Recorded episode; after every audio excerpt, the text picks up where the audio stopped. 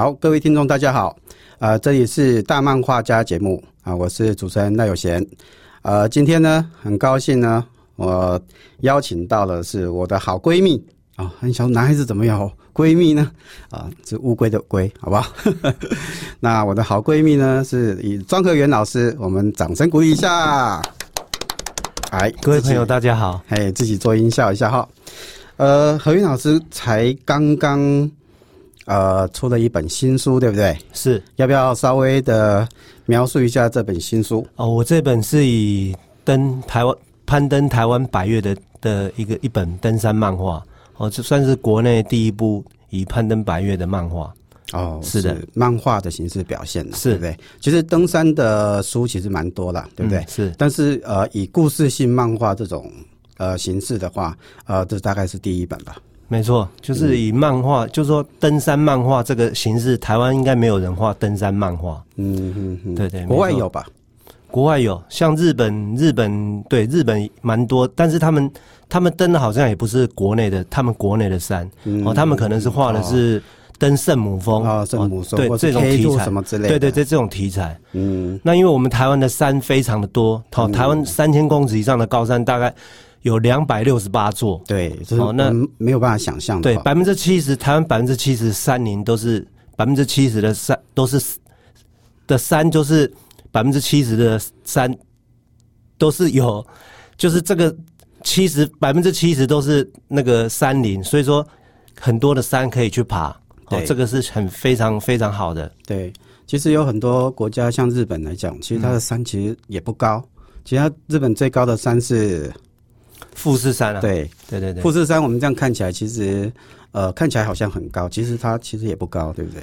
它它没有台湾台湾的那个，就是说是像玉山是三三九五二嘛，那那玉那个富士山是没有那么高，它是远看很漂亮。其实它我我看过人家爬的那个画面，其实它近看其实那个画面是有点光秃秃的啦。哎，是，嗯，所以呢，其实呃刚刚。刚刚稍微提一下，然后呢，我们何源老师，哇，讲到登山，其实就是眼睛发亮哈。然后，呃，细数这个台湾的这个百越哈，其实台湾的这个山林非常非常的资源丰富。为什么台湾这么小的地方，居然有两百多座百越？哇，在别的地方可能没有这么这么好的一个地理环境，对不对？是没有错。对，那呃，我们知道说。呃，庄园老师其实呃，当漫画家大概有近二十八年，差不多。呃，中间有一段时间是就是跑去画插画了。事实上，我画插画的时间可能比画漫画的时间还久。是，但是因为。可是体内事实上是留着漫画人的血液，漫画人的血，然后这样听起来就比较安慰一点。对对，没错。因为呃，何云老师我们认识很久了哈，是，所以说我们基本上是在龙少年应该算同期出道吧哈。对，我们一九九二年嘛，在龙少年创刊号同同时连载，一起连载。对对对，还有恋刃啦，对，朱朱周红旗啦等等这一批人嘛。嗯，那呃。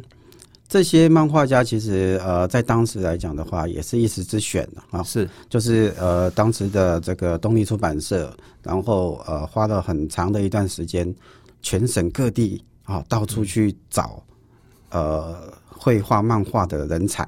嗯，所以他从到从从北到南扫一遍以后，然后呢，集结在东立的工作室。嗯，所以当时也创下画漫画啊有月薪制的一种。一种制度嘛，对不对？没错，对你，你，你聊聊当时怎么会被选上？呃，因为 我当初其实我最早之前是让我是在那个汉堡漫画，就是我在当兵的时候，其实就已经有去投稿。哦，那那然后就有一些我的算是爱情的短篇小品的故事，在在汉堡有有算是连载吧，就几个短篇。然后后来因为朱红旗他有恋任，他们就是。他想找我，我们就是一起进动力这样子，嗯嗯，哦，就是三个人去谈，然后一起去谈，然后好像就是有一股力量，然后跟范范先生谈，那就其实就是我也是有点算是。托了他们的福，然后然后就一起进了那个东力，因为他也是同范先，他也会同时看我们的作品嘛。哦，那觉得 OK，然后就我们就三个一起进来。是是，而且那时候朱琪也是帮我，他会帮我鞭策我的作品，帮我分镜，然后甚至在故事上给我很多意见。啊，因为我在汉堡的时候，就是以青春日志嗯这样的一个题材，就是爱情小品，然后那个学生之间的情感啊，那种、嗯那样的题材去做表现，他就认为这样的蛮适合一个很清新的一个路线，然后就希望说我继续用青春日志这个单元，继续在龙少年继续表现这样子。对，那呃，其实我自己在观察河源的时候，我发现到说，呃，河源好像很多部作品其实都跟爱情有关，跟青春爱情有关，是不是？是，哎，这是呃，你特特别喜欢爱情这个题材，还是说你的恋爱资历非常丰富，还是什么应该说恋爱经验不丰富，所以想要用这方面去弥补一下去弥补一下。对，因为我觉得情感这个东西，因为我觉得每个人都需要爱情。对，哦，就年纪再大，他即使失去的另一半，可是他还是需要爱情。我觉得爱情是生活中的一部分，就是人生的一部分。我觉得它很重要，所以我不见得说要把漫画里面表现的多轰轰烈烈的爱，而是有时候也许是淡淡的一个情感的表现。我觉得那个才是最刻骨铭心的。嗯嗯嗯。所以呢，其实，在创作过程，像这一次的呃新竹的名称叫什么？超越，超越嘛，哈，是是是，啊，就超越自我哈。对。但是那个月是另外一个月了，三月的对，月，三月的月，对对对。那其实它也带点爱情，对吧？因因为我觉得我整部整篇漫画，它它是爬山嘛，那爬山就是运动、热血哦，流汗。那我觉得说需要一点爱情的滋润，嗯让整本漫画不会那么的刚硬嗯嗯哦，就是这样子会比较平衡一点哦哦，就就加点情感在里面。是。所以细数你从青春日志、小姐陛下，还有这个什么那个爱情迷宫，爱情迷宫，对。对对对，那这爱情青春三部曲，对对对，那这一系列来讲的话，其实都是有点爱情的元素嘛，对对对，对不对？大部分对，那个时候你有谈恋爱的吗？嗯、有啊，当然当然有啊，那你是几岁开始谈恋爱？初恋是在高中啦，但是、啊。但是真的谈恋爱应该是也也是退伍之后了，退伍之后。对对所以你你其实你当初谈恋爱其实也是淡淡，然后有点腼腆，嗯。然后有点那种小暧昧这一种的吧？呃，很其实那个我第一个女朋友是我的小学同学，哦，在小学的时候没有很纯，纯的爱吗？嗯、算是吧，因为在小学没有很，就是说反而没有很没有什么交集，也不熟，嗯。那反而是出社会之后，然后我们他他就是在东立是当编辑的，哦。然后就这样不想啊，所以说你们小学的同学，结果长大几对十几年以后，结果在东立，居然你是漫画家的身份，他是漫画编辑。对对对，没错。哦，这个感觉有点很有趣的一个啊、这个故事吧。对，因为我们在小学的时候根本完全没有交集啊，嗯不太熟啊。嗯嗯，嗯那反而是在出社会之后，然后可能也也因为这样，然后彼此已经某种程度有点熟悉嘛，然后这样子，哎，就因为漫我在画漫画，他当编辑，然后我们越走越近，然后就不小心就在一起了。对，这不小心，这不小心是很不小心嘛。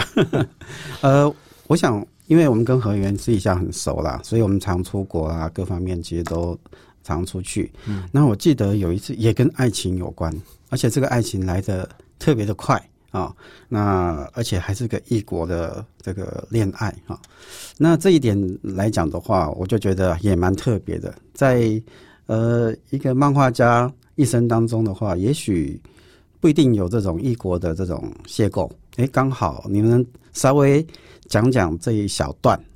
哦，这个是在一九九七年的那个就是漫画高峰会议，哦，就是亚洲漫画高峰会议。那他那天刚好在韩国举办，然后我跟有贤还有练刃还有陈过好几个漫画家，我们就同时就是去参加这个亚洲高峰漫画高峰会议，然后就在韩国。然后那个女生其实她就是标准的韩国人，她也是漫画家，对对，她也是漫画家，她是新人。那我们是已经连连载好久，就是可能已经好几年。嗯，那就是当时你几岁？我那时候才二十一九九二十八岁，哦，还不到三十。对对对，嗯，对所以还一九九七年嘛，还算很年轻的时候，超年轻的。那他更年轻对吧？对他那时候他二他他他小我三岁嘛，嗯嗯所以虽然他更年轻，对，哦没错，。其实我记得印象深刻的是，其实韩国还有翻译嘛，哈。对对对。然，后他们大概有四五个女孩子，没错，对。那我们呃台湾我们这一批大概有四五个男孩子，嗯，那呃其中呢，呃，就有一点来电的感觉，就是庄和元跟其中呃一位新人漫画家新人。那恋刃呢？你知道恋刃其实他也是哦，对不对？到处到处 物色，这你说的，到处物色没有？他也是凭感觉的哈。对的。那他也还有，他跟你看看上的是不同的，对不同人类型。对哇，他的他的那种类型就是那种很有个性的那一种女孩，对不对？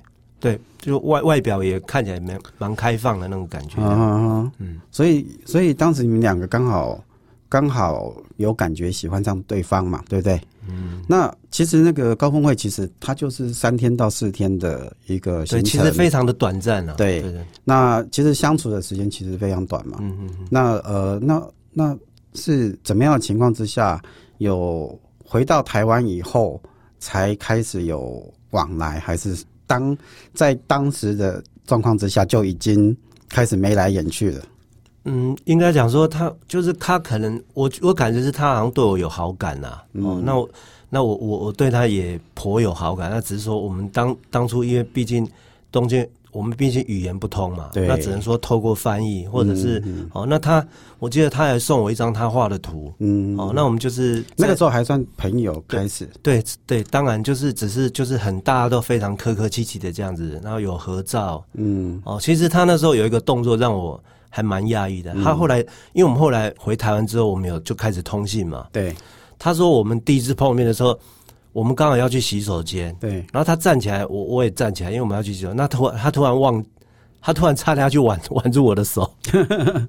哦，他有一种冲动，对对对，他他他可能觉得说，哎，好像遇到一个很熟悉的人，即使今天是第一次碰面。嗯嗯。那我我自己是有感觉，我有被碰到，但是就就就是就来电了，对对对。对，那所以说事后再回台台湾之后，我们通信，他才有说，他他自己都很压抑，他自己突然有这种行为。嗯嗯嗯。哦，他有跟我讲这个，那我自己当然当初我当然知道了，有这个感觉我知道，但是也没有说我特别觉得怎么样，只是说他后来才有再跟我提到这件事，他就说可能觉得说会遇到很好像很熟悉的人，然后他就自然而然他的动作就就出来，那就表示说可能就是当初就是他有。好感，那我们就是再回回台湾之后，再慢慢的通信，然后慢慢的联络，再慢慢的熟悉。嗯，虽然这一段感情说实在的很短暂，因为后来我有再去找他嘛。哎，我发现当时的情况是这样，因为回来台湾嘛，是，然后他还在韩国嘛。嗯，那呃，第一个双方的语言不是很通，对不对？这第一个。第二个呢，他是远距离的。谈恋爱，对对对，所以而且是异国恋嘛，嗯，所以在当时的情况之下，呃，当时也还没有网络吧，对不对？没有，对，所以说你必须要靠这个手写的写信，写信，对，那那是什么样一个，怎么样来做这样的通信？我透过那个东立出版社，就是找他们的韩国的翻译啊，哦，翻他们好像有翻韩韩文书、韩文漫画怎么样？那我就透过他们找到一个住在高雄的一个姐姐，就帮我翻译。嗯哦，那就是光翻译费，可能翻译一封，他他们他们那个收费还如果是日文还比较便宜，那韩文比较贵。哇哦，所以当时每翻一封是要钱的。当然了，就是 翻译封要一千块。哇，真的台币哦。啊哈哦，那等于说那个，因为那个韩国那国那个韩国女朋友，她她比较经济比较没有那么好，她比较没有钱，那她就写韩文过来，那我要请人家翻译，翻好之后。我要写给他，我写成中文，然后请他翻成韩文再寄过去。所以两千，对对，就是要两 对一趟就两千。哦，还好了哈。所以呃，这样子的书信就往来，我觉得还蛮蛮佩服的。就是说，其实，在这种呃沟通上来讲的话，还蛮辛苦的。就是你寄过去，他再寄回来，然后再透过翻译，再你再写。一封信，然后再请翻译，再回去，再寄过去，等等，这样的一个来回。所以在当时来讲的话，双方应该是还蛮珍惜这这段友谊的，才会慢慢发展成一些比较呃比较情侣的关系吧。对，就是其实就是在慢慢的从这个信件当中慢慢的熟悉彼此，好，然后就也约好说呃什么时候再过去找他。好，这就讲到重点了，对不对？就是这个。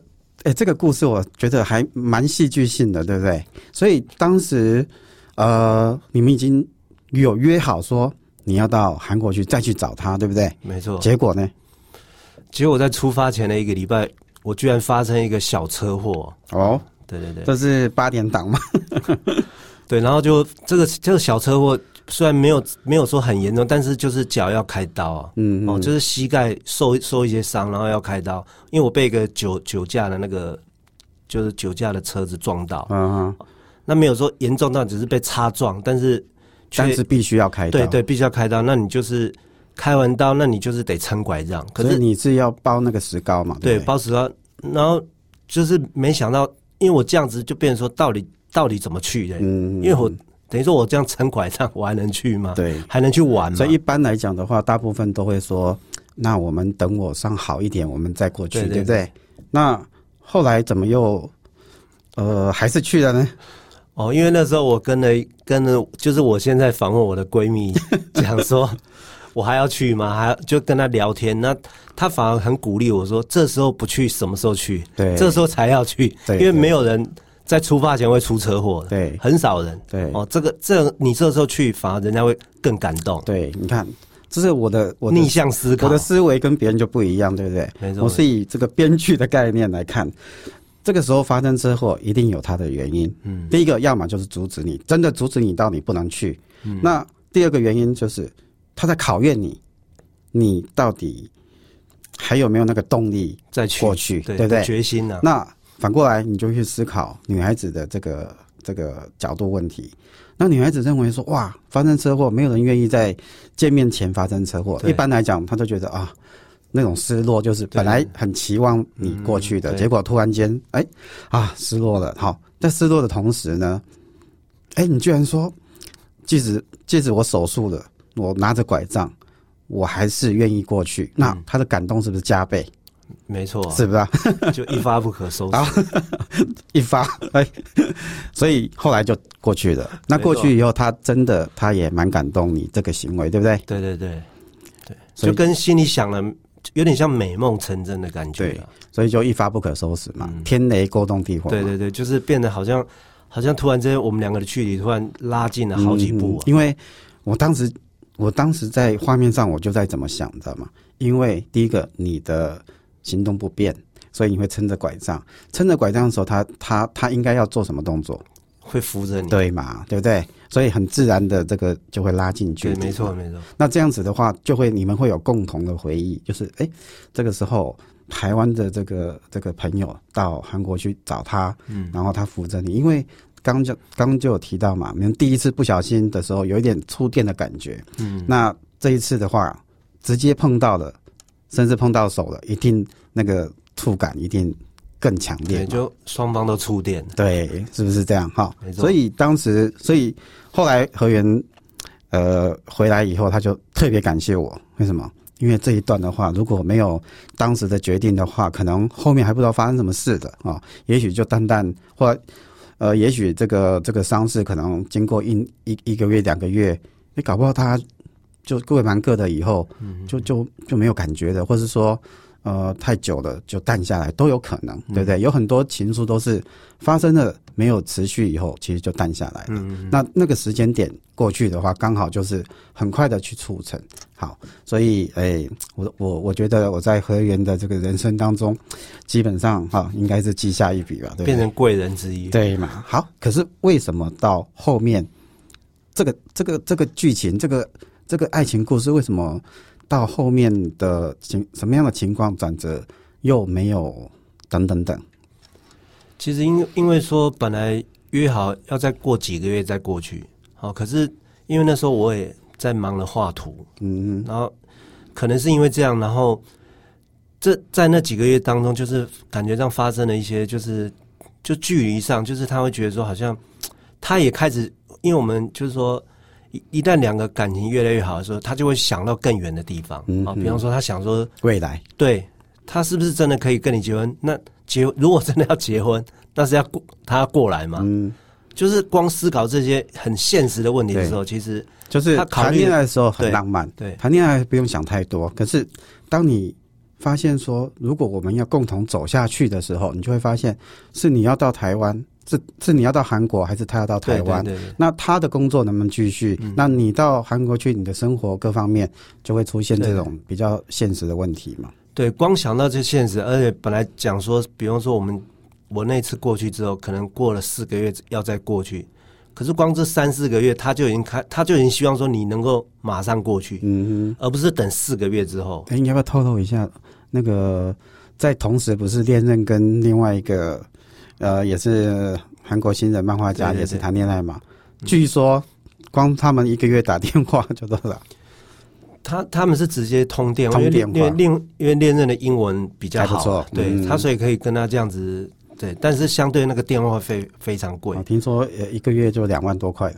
对，而且其实嗯对恋人喜欢的那一位，好像就是跟他比较像是比较像是朋友的味道。嗯哦，虽虽然恋人也是很希望能够进一步。走对走到那一步，但是嗯。光光打这个电话就花了很多钱。是，所以他恋人有到韩国去找他吗？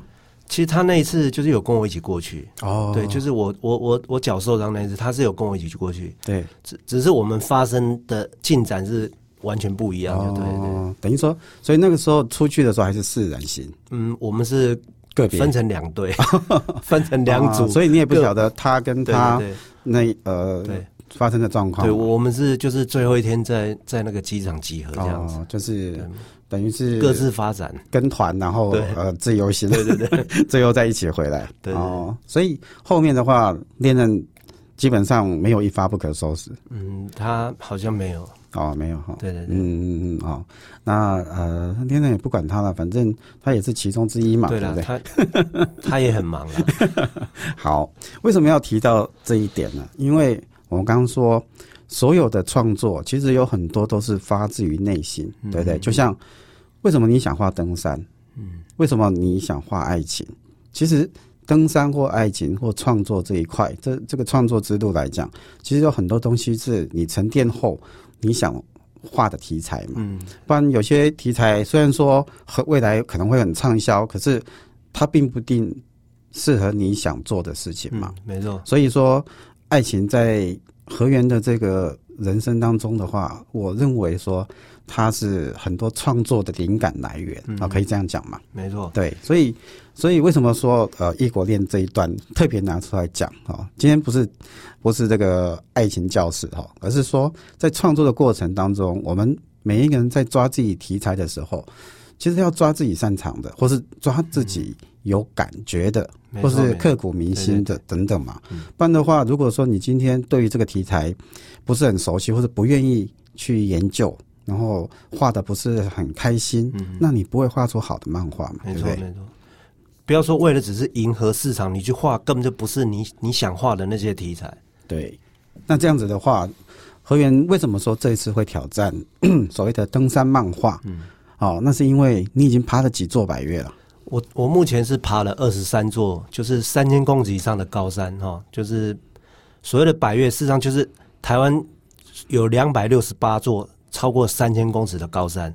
哦，但是那个登山一些登山专家就是把它列为，就说列一百座是比较有名哦，或者是比较风景或者比较漂亮哦，就把把它列为一百座，不然嗯列二十两百六十八座又太多。啊，所以为什么有什么百大电影、百大什么哦，那就是特别对对对精选。对对，就精选出来。嗯其中其实还有一座还不到三千，哼，嗯，两千九哦。那反正这个就是人家选出来。对，就等于是呃，这一百座是值得你对对对对啊值得去攀攀爬的。对对对，对，它会有各种不同的美。对对对，那对啊，就是有五岳啊，或者是四那个四秀哈，这个嗯有很多的名称哦。像台湾有五岳嘛，就就玉山、雪山、南湖大山哦，那个还有秀姑峦山，还有那个北大武山，这个就是五岳，嗯嗯嗯事实上就是就是台就是基代表台湾的基本的五岳之一这样。了解。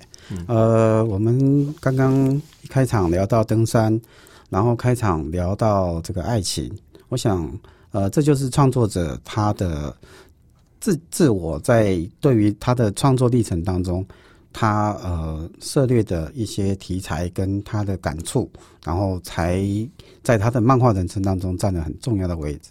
那我们先休息一会，待会呢再谈谈我们何源老师的创作人生。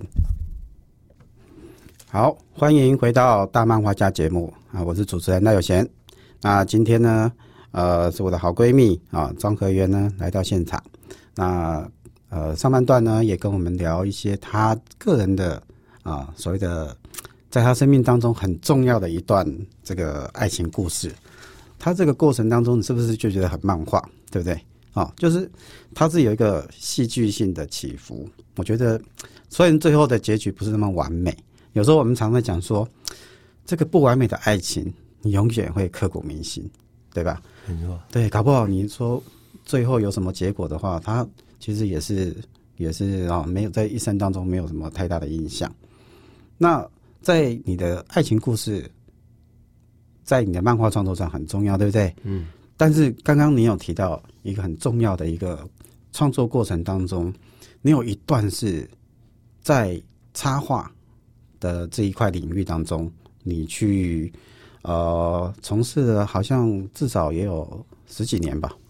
快十八年吧。对，哇，你看十八年。如果说你的创作历程来讲，如果我们以三十年来讲的话，其实占了三分之二。嗯，那你们要聊聊插画这一块的领域，你是怎么样开始涉猎嗯？因为我在当兵前就在一家那个小状元儿童杂志哦，就在那边当美编。那也我们那个美编，也就是顺便也在那边，除了编排之外，我们也也也顺便画里面的图对画里面的插画，甚至我还画里面的漫画，嗯哼就是连载那个漫画。嗯哦，那那当初有一个学长叫张振松，他是就是他插画，他是画儿童插画很强的。嗯哦，那我就在那边等于说，他也指导我一些哦跟插画有关的一些技巧什么的，就给我很多观念。所以我在那边等于说有有这位哎，算是也是学长哦，嗯就是有他带领，对对对带领，然后等于说我本来是画漫画，然后又等于说就从那边开始涉猎那个插画的这个领域。嗯哦，那当然就是我就在那边待整整一年。哦，那之后我就离，后来我就当兵去的。嗯嗯，所以嗯所以说呃，在当兵之前的话，其实已经涉猎就是在画漫画之前，其实插画反正是先先对有的一些工作跟 case 嘛。对对对，就是就是因为去去杂志社上班，所以我开始涉猎那个，因为它是小状元儿童杂志嘛，对所以我就开始画那个儿童，等于说我画了一年儿童插画这样。嗯哼，所以画了一年多的儿童插画，其实奠定了你在儿童插画这个领域里面的话，也有一些经验对啊跟基础了。对对，没错没错。那后来在呃，我知道开始画漫画的时候，大部分应该是在东立开始。对，因为我应该就对，就是说是在东立之前，我就是先去汉堡嘛，嗯然后后来，然后在汉堡连载了几个爱情短篇小品之后，接着然后再进去东立。对，对，那在东立画了九本九本单行本啊之后，然后在一九九八年那时候，东立等于说东立出了九本漫画单行本，然后应该是八本哈，然后第九本就是把我那个时报把我的那个儿童漫画。哦，就是我在当兵 连载的那个儿童漫画，把它集结出书。嗯哦，我只是画一个新的封面而已。哦，对，那之后，然后就开，因为那时候就是我们那个《龙少年月刊》它，它、收了啦。对，哦，他倒了，一旦舞台收了，其实我们那那时候那我们那些人，其实很多人就是可能转行对转行，对，有些人可能去做电玩，有些人、有些人可能去去做别的事情，做去大陆发展或者怎么样。那我我是就想说，直接就换个跑道，嗯就想说，就是想说，哎、我开始走我的儿童插画好了，我就开始接稿了。我想，呃，那段时间我大概稍微描述一下，就是说，其实台湾的漫画的呃本土漫画，其实它的这种发展有时候是起起伏伏，没错，有时候哦突然间有一本杂志，比如说像《新奇》《欢乐》《时报》，对，哇出来的时候，哇这个阵容各方面都一时之选，嗯，然后呢，在市场上大家也非常期待。那呃后来呢，在初刊大概有时候一年，有时候撑个两年，有时候撑个三年，对，然后就然后就收了。对，那也许应该是整个整个在呃台湾的这个收视来讲的话，就等于说阅读跟购买来讲的话，大部分还是以日本漫画为主嘛，对不对？没错没错。那台湾漫画相形之下，它有点像台湾的本土电影跟好莱坞的大举的这个好的电影跟高质量的电影来到台湾的时候，那呃，观众跟读者的选择它变很多，嗯，然后呢，而且又是强势压境，而且宣传各方面都很到位。嗯，那在这种情况之下，就会出现，啊，大家都看好莱坞的这个呃电影，然后大家都看日本最强的漫画。你看当时八零年代出的《七龙珠》啊，《北斗之拳》《圣斗士星矢》啊，《城市猎人》等等等等等，好多都是。经典对，都是日本的一时之选。对，当时的八零年代，我觉得是整个日本的好多的漫画家的成熟度的也好，他的这个题材也好，各方面方方面面都非常的强。好，你看鸟山明的很多的作品，袁哲夫的哈，然后这些还有安达充的，每一个随便举个例子，就十到二十几位这种好大师级的，嗯的的漫画作品出来。那那个时候台湾的漫画。就像，呃，台湾的电影一样，其实它是有点对抗这种，等于说我们刚学会爬，人家已经在跳了，所以你在爬的很辛苦啊！你要学走路，你也要慢慢走嘛。所以在这种环境之下，就会变成它有点起起伏伏。所以杂志一收，舞台一没有了，很多漫画家就突然间发现，哎，我的舞台没有了怎么办？我的战场没有了怎么办？所以，呃，那段时间刚好是台湾的游戏。刚好他引进很多台湾的，像韩国的一些游戏，像天堂啊、什么《石器时代》等等，呃，大卖座卖了以后呢，所以很多的游戏公司，像游戏橘子、像大宇资讯啊，像这个华谊国际啊，像这个呃智冠等等，哦，这四大比较有名的大型的台湾的这个游戏公司，就开始开始需求很多的所谓的游戏人才，嗯，不管是。呃，这个呃，城市也好，还有美术人才也好，哎，他就发现，哎，台湾的漫画界有这么多画的很棒的，然后角色设计也很棒的。我们讲像洪振辉啦，像林惠子啦，像赵成瑞，其实都是东立当时培养的漫画新人。对，没错。那在那一波当中的话，就出现的游戏公司也需要人。嗯，那。我们知道，游戏公司其实它是一个团队的操作。嗯，那什么叫团队操作？有专门去做呃城市设计、游戏设计的，那有专门做背景的，画背景。他的工作就只要把背景做好就好。那另外就是，你只要把造型、角色，我可以花一年的时间，花三年的时间来磨我的我的这个游戏的角色。嗯，可是漫画家的话，是我什么东西都要自己做。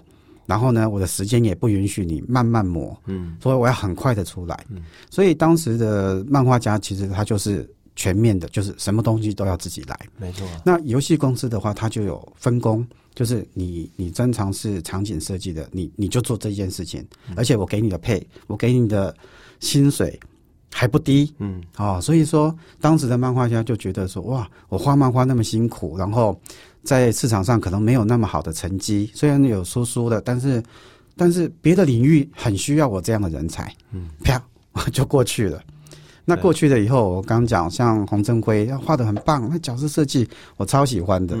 哎，可是他他后来他去了游戏公司以后，他再也没有回来了。对啊，对不对？那我们的朋友好多，像东立好多的这些漫画创作者，像赵成瑞，对，像林惠子，就。就好像就没有回来漫画圈了。没错。那呃，像河源也是一样。河源他虽然没有到游戏公司去，结果他又走到插画的领域去了。那这插画的领域开始的你的一个创作，在你的插画的这种创作过程当中，你有没有觉得有哪些是你觉得想要跟我们的听众分享的？那个插画方面，就是还好在就是他。那个绘也有一些图画书绘本的那个比赛嗯哼，哦，那也是因为我们我们如果说只是讲说接儿童插画，事实上说白一点就是接稿而已。嗯嗯，哦，那你除非你有自己的创作，对，哦，那我在二零零一年的时候，就是我其实就是在画漫画的时候就有构思一个绘绘本的一个故事，就是比较环保的。哦，我那时候就去参加那个国语日报的那个目的奖。嗯嗯，哦，那。也有得奖，那得到第二名哦，那个叫《动物嘉年华》。对，哦，那其实只有只有这样子，你才会唤醒说，原来你也你也是可以去创作的。嗯，因为不然你只是说你画儿童插画，只是帮人家配图而已，对，只是接案了。对，那接完那个就拿了，跟你没有关系的。哦，那其实真的只有创作才就说那个搞那个版税那些才是跟你有关系。嗯嗯哦我觉得当然并不是那么容易的哦，就是说你就是在插画这方面的领域，并并不是说哦你想要得奖就能够得奖，我们有时候还是为了三餐哦，你就有些稿子你就是得接嘛。哦，那除非说你为了真的不些正常的一些收入来源的话，你就还是必须接案。对啊，啊哈，对啊，那除非说你不需要你，你可以所有的东西都放下，你好好的创作，但是创作也不见得会有结果。嗯哦，你可能除非你真的不需要赚钱，嗯嗯哦，你就你也可以专心创作，也可以去投稿，也许可以去参加比赛，很多方面都可以做。只是说，我们有时候为了比较生活要让生活有点安逸的话，你必须就是安定的去接稿，嗯嗯，对，对就是那是最稳定的收入来源了。对。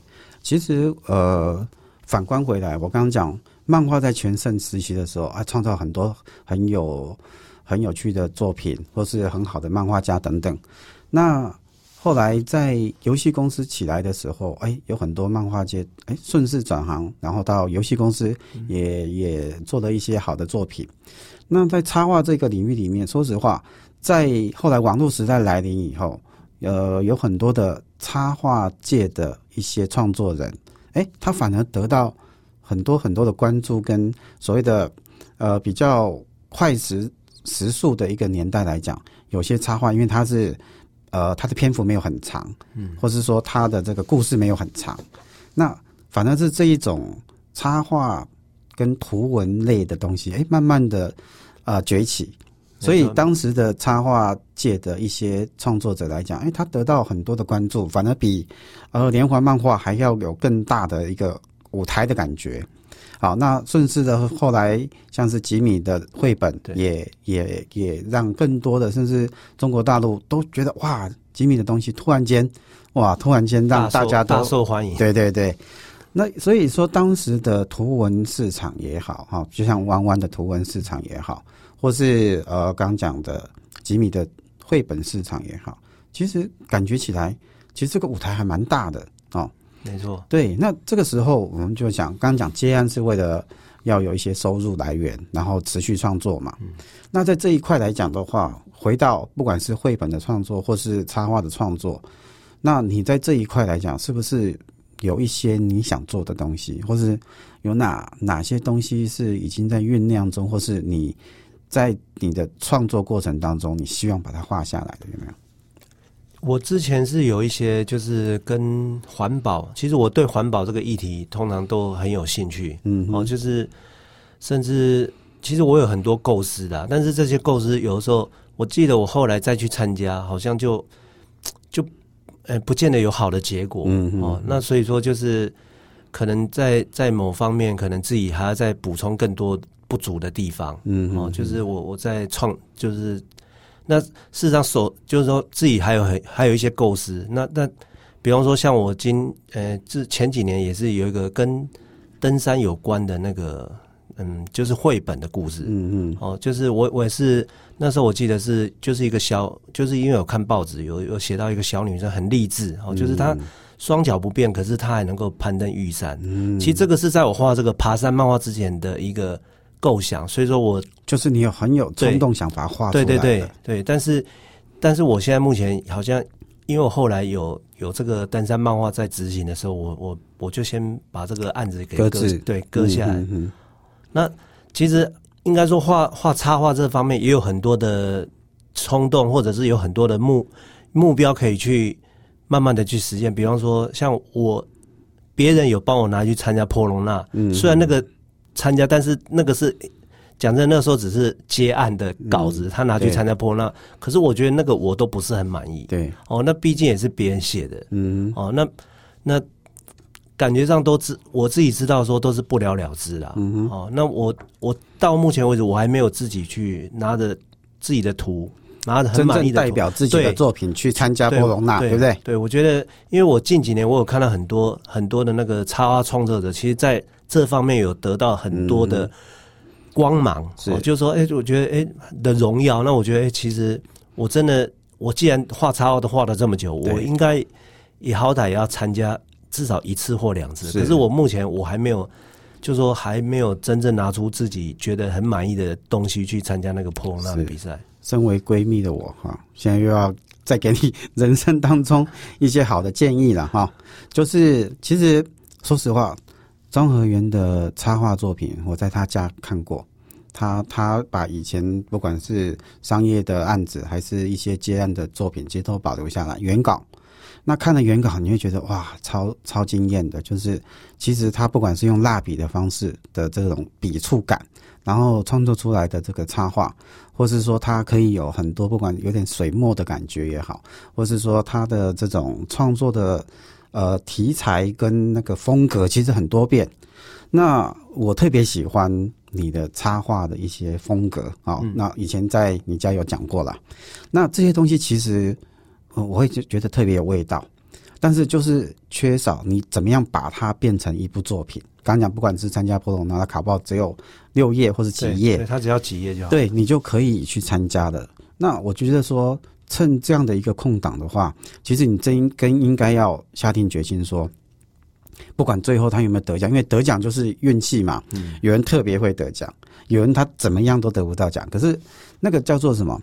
我我常常讲说，漫画创作或是创作者来讲，他常常要有一个激励，或是有一个压力。嗯，那没有一个激励跟压力的话，他那个创作永远好像要出来就不出来。然后呢，说了半天就一直没有画，对不对？嗯，所以呃，是不是趁？啊，我们就透过这个这个这个节目来讲的话，呃，给自己一点压力，就是说，是不是在这一段刚刚你讲的那个登山，我就觉得很期待。哎，一个失失去双脚的，他能够登到玉山，我们正常人都不一定能够登上玉山，对不对？没错。那那他是什么样的故事？那他怎么样在他心路历程当中，他？到玉山，哈，或是中间发生什么状况，或是他呃的努力，或是挫折，或是给旁边人的那种眼光各方面，哎，感觉就很有戏吧，对不对？对，就是他不是一般，等于说他就不是一般人，就是说可以可以登，等于说他是一个很励志的，他也需要毅力，对对，他要努力，他要完成他嘛，而且他会他会，因为他比一般人更更难得，对啊，更难得能够这样登登上玉山，所以。我是我当初我看这个报纸我就很有感，我是觉得说这样子，我把把这样子一个励志的，把把它影射成变成是变成一个故事，我觉得是可以可以帮助更多。哎，其哎我一般等于说他他可以激励大家去嗯亲近山林，哦，这也是一种亲近山林。我我用漫画让大家亲近山林，我也用图画书让大家愿意亲近山林，这这只是不同的方式。嗯嗯，对对啊，所以。呃，是不是我们这样子讲好了？呃，这样的故事其实它不一定要很长嘛。刚讲，也许可以用绘本的形式，其实也可以创作。绘本大概也是十六跨十六个跨页左右。对呀，所以执行起来比较快了。是啊，是不是？比画漫画可能画漫画画一本要大概要一年，这个应该几个月而已。对呀，是不是？所以如果找不到金主，你就找我吧，对不对？我觉得其实这个应该是可以可以来规划的。我我认为说，其实你有这个能力把它画好，而且呃，我觉得创作人来讲，一定要就是对故事要有感，对，要要觉得我真的想把它画好，想把想表现这样的题材，你想画对。如果说你想画而而就是把它呈现出来，来完成一本书的话，我认为这个是在我们的创作历程当中又有一本书留下来。嗯，我觉得很多的创作者，我们常常看到很多创作人就啊讲很多啊，我怎么怎么样画的多好，然后我怎样怎么样讲半天，结果呢，哎，那你出书或者说你的完整的作品呢？啊，我还没，我我我我明年再说，我后年，我在五年以后我再继续创作。嗯。可是这样子就会让人家觉得说，其实所有东西创作人不用讲什么，不用讲太多。嗯，其实你就是用你的作品跟你的读者沟通嘛。对，对啊，你只要把你作品画出来了以后，读者喜欢你，看你的故事有感，他就会买你的书。其实很公平。嗯，就说为什么读者会买你的书，然后为什么读者会支持你？其实你说啊，要么就是啊，认识几个人，其实那个没多少。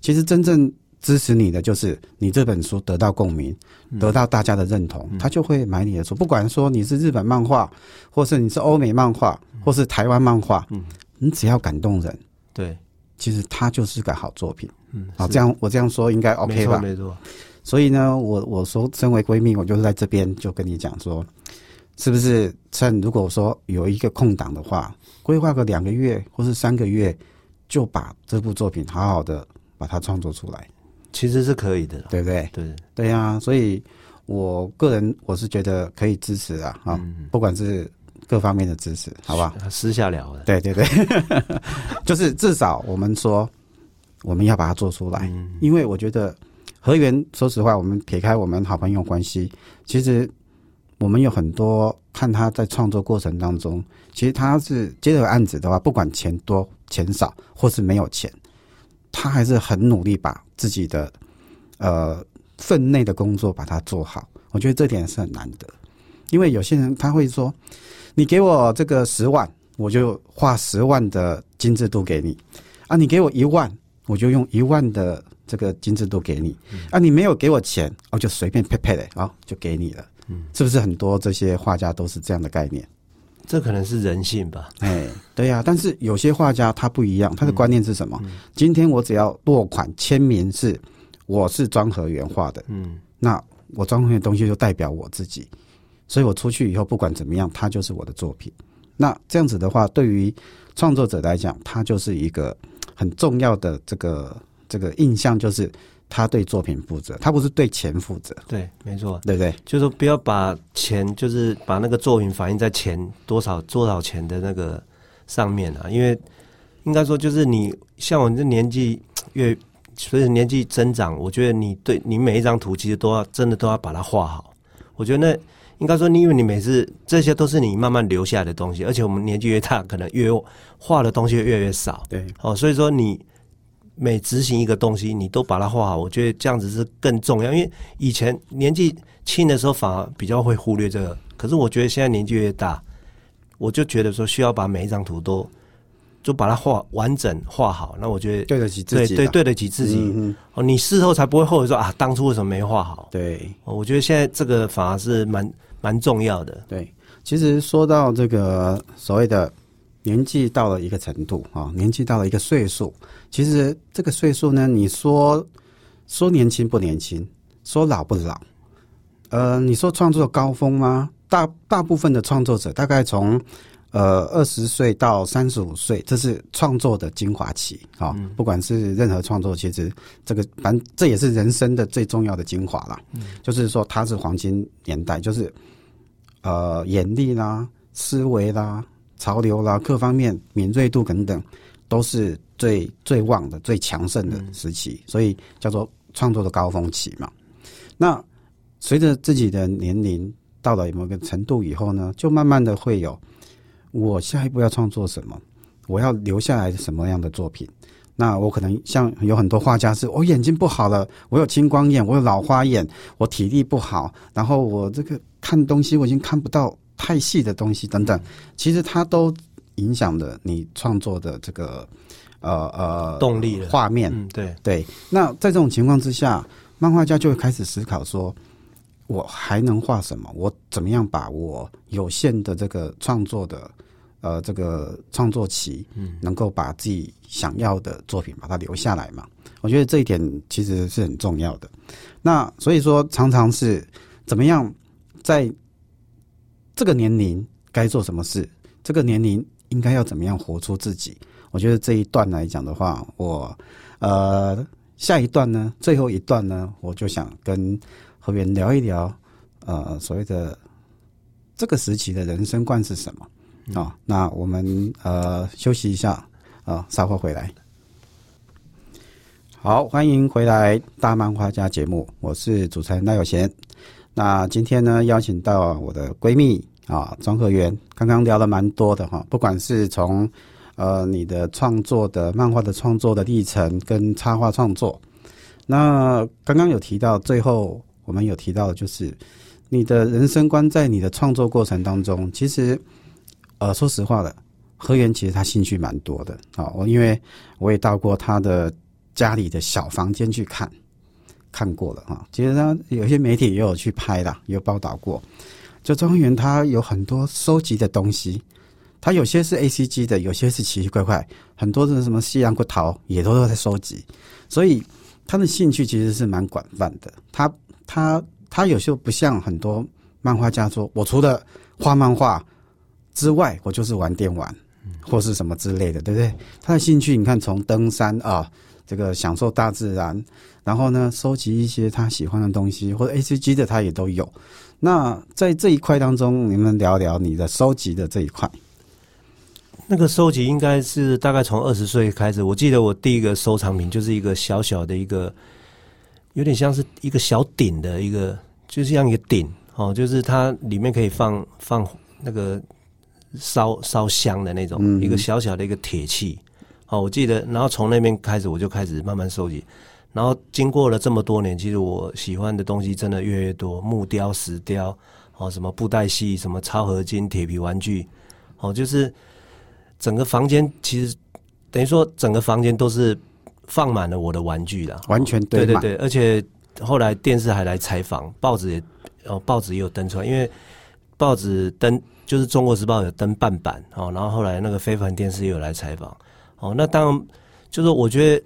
那个那个是一种对心理上的一种满足哦，因为我买的东西都是我喜欢的，并不是所谓的很名贵的东西。因为好，比方说我去像我去印度，我我看到那个木雕，我真的很喜欢，我就会去买。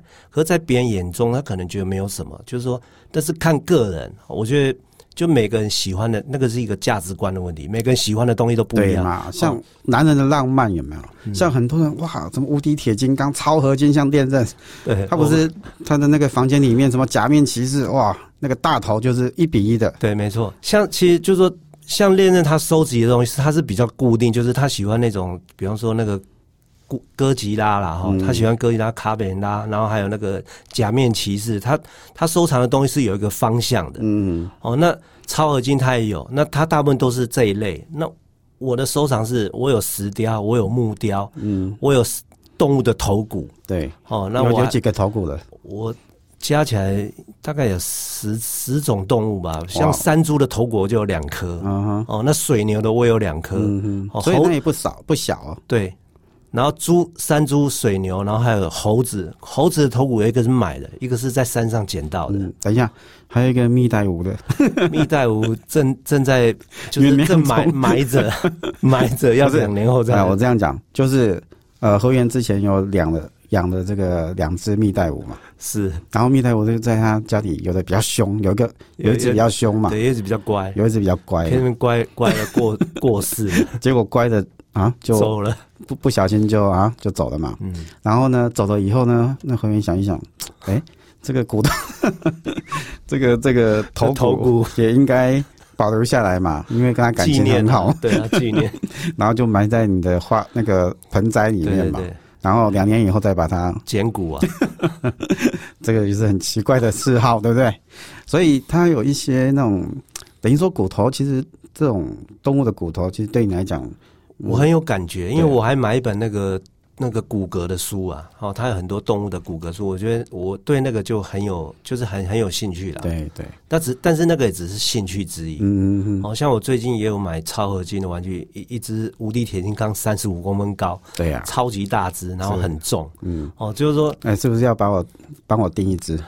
你如果有兴趣的话，我我我手上有一只啊，你再帮我订一只吧，好不好？啊，对了，等一下，最后一小段，因为刚刚时间有点超时，讲到西安国陶，呃，有点超时，都想想你的一些人生观呐。我觉得其实何源的人生观很好啊，哈，就是呃聊一聊这个呃何何源常常跟我在聊，常常跟我出国玩的时候，他常常讲一句话，就是活在当下。好，什么叫活在当下？我们聊一下。其实这个活在当下，这个不是一个口头禅啊，这是我的一个想法，就是我们。说实在，就是有时候你看到很多的社会新闻，就是说他很有钱，可是他如果什么都要等到你退休之后，什么都要退休，退休之后才能去花，哦，就是我觉得那个是有点不切实际，就是你不晓得能不能活到那一天，明天跟意外谁先到？对，所以说其实我我所谓的我真的常常在口头上一直在讲说我要活在当，就是我们时时刻刻都要就是保持，就是要现在这这这个时刻是最真实的，现在才是真的对所以你每天都要好好的去体验生活。好好的哦吃一顿美食，对不对？对你不要说想到说哦，我们有些人像有些人的价值观会想说，他现在要买房子，他要存钱，然后嗯他就是每天都吃的很省。你那么活到那一天呢？对，所以我如果是是我自己的话，我是不会说为了要买房子去存钱，然后去哦，就是等一下，那是因为你老爸留给你一栋房子，好不好？呃，我当然我是说，如果我也没有房子的话，我也不会去买房子了、嗯哦哦，因为我觉得我以我自己画画这样子，你说要要靠画图去买房子，我觉得我很难，我我可能，哎，我只会想对面的人，嗯，所以每个人的范例不一样。好好好，因为每每个人的资质，我觉得每个人的造造化都不太一样。哦，那命运不一样对，那我我有自知之明，我觉得说我要靠画图去买房子，我觉得很难，嗯所以我可能会就是哦租房子。哦，这这是我个人啊，那但是我会好好的活在当下，就是你每一每一天都好好的过，当然不是说用钱去挥霍哦，你嗯你你赚多少就花多少，不是这个意思，就是说你能有限的范围，你当然也是要存一点钱。其实知足就好了。对，你要存一点钱，但是尤其像我我的生活，我不觉得说我很就是说好像很会乱花，我我只买我喜欢的东西，我觉得那是对自己就是量力而为。对，而且买买下那东西是对你心灵上是很满足的，我觉得这个是我我自己觉得很开其实心的、快乐是很容易的。对不对对对你把它想成你未来要如何如何，讲半天，搞不好根本要要钱没有，要命一条。因为我们的价值，我这价值观，我不会说为了我喜欢，我不会，我对名表、名车那些我都没有兴趣啊。对，我喜欢的东西对别人来说，可能他也觉得微不足道，可像我是对我来说就很有意义。对啊、像我我就说嘛，说走就走，说吃就吃。对，待会要去哪一次？我觉得，我觉得有钱的价值观蛮好，其实跟我还蛮接近的啦。就是说行动力超强，对呀、说走真的是说走就走。嗯，上一次说什么我们去秘鲁啊，很开心，结果呢，哎，又发生什么事？偏偏我爬山爬爬就是脚受伤了，事实上是是我想去，摔断腿了，对不对？也没有断啦，就是就是就是就是那个腓骨移位了，啊，只需要开刀了。对，你要打钢钉了、对对，打钢钉这一次。我就没有要求你一定要去了，对了对，不对？哦，那对啊，那反而就是，所以人生的际遇就很，本来是是我要去，他那时候有钱还说，哎，秘鲁他还没有想过要去秘鲁。对哦，那反而是我找他去，结果反而是他跟他老婆去的。对，而且你看摩托哥什么对里约，其实都是都是专案员提的，对对不对？以色列、约旦啊，对，其实大应该说全部都是我提的吧。对啊，然后你提了我就去嘛，对对对对对？我觉得对了，就是说你也蛮配合度也蛮高的，是啊因为可能我们不是要骑脚踏车去巴黎吗？这这个很这个是小 case，这个没有什么我么，们不是要去爬那个抹茶山吗？没问题啊。对嘛这些对了，今年都有计划，都都可以实现的，好吧，我们不是要，去练人家看他的超合金吗？没问题啊。对吧嗯？好啦，那今天今天聊的有点超时的哈，那呃很开心啊，其实跟庄恒源就像闲话家常一样，呃聊聊人生，聊聊创作，其实人生就这么过嘛。嗯我们说五十岁的男人只剩下什么？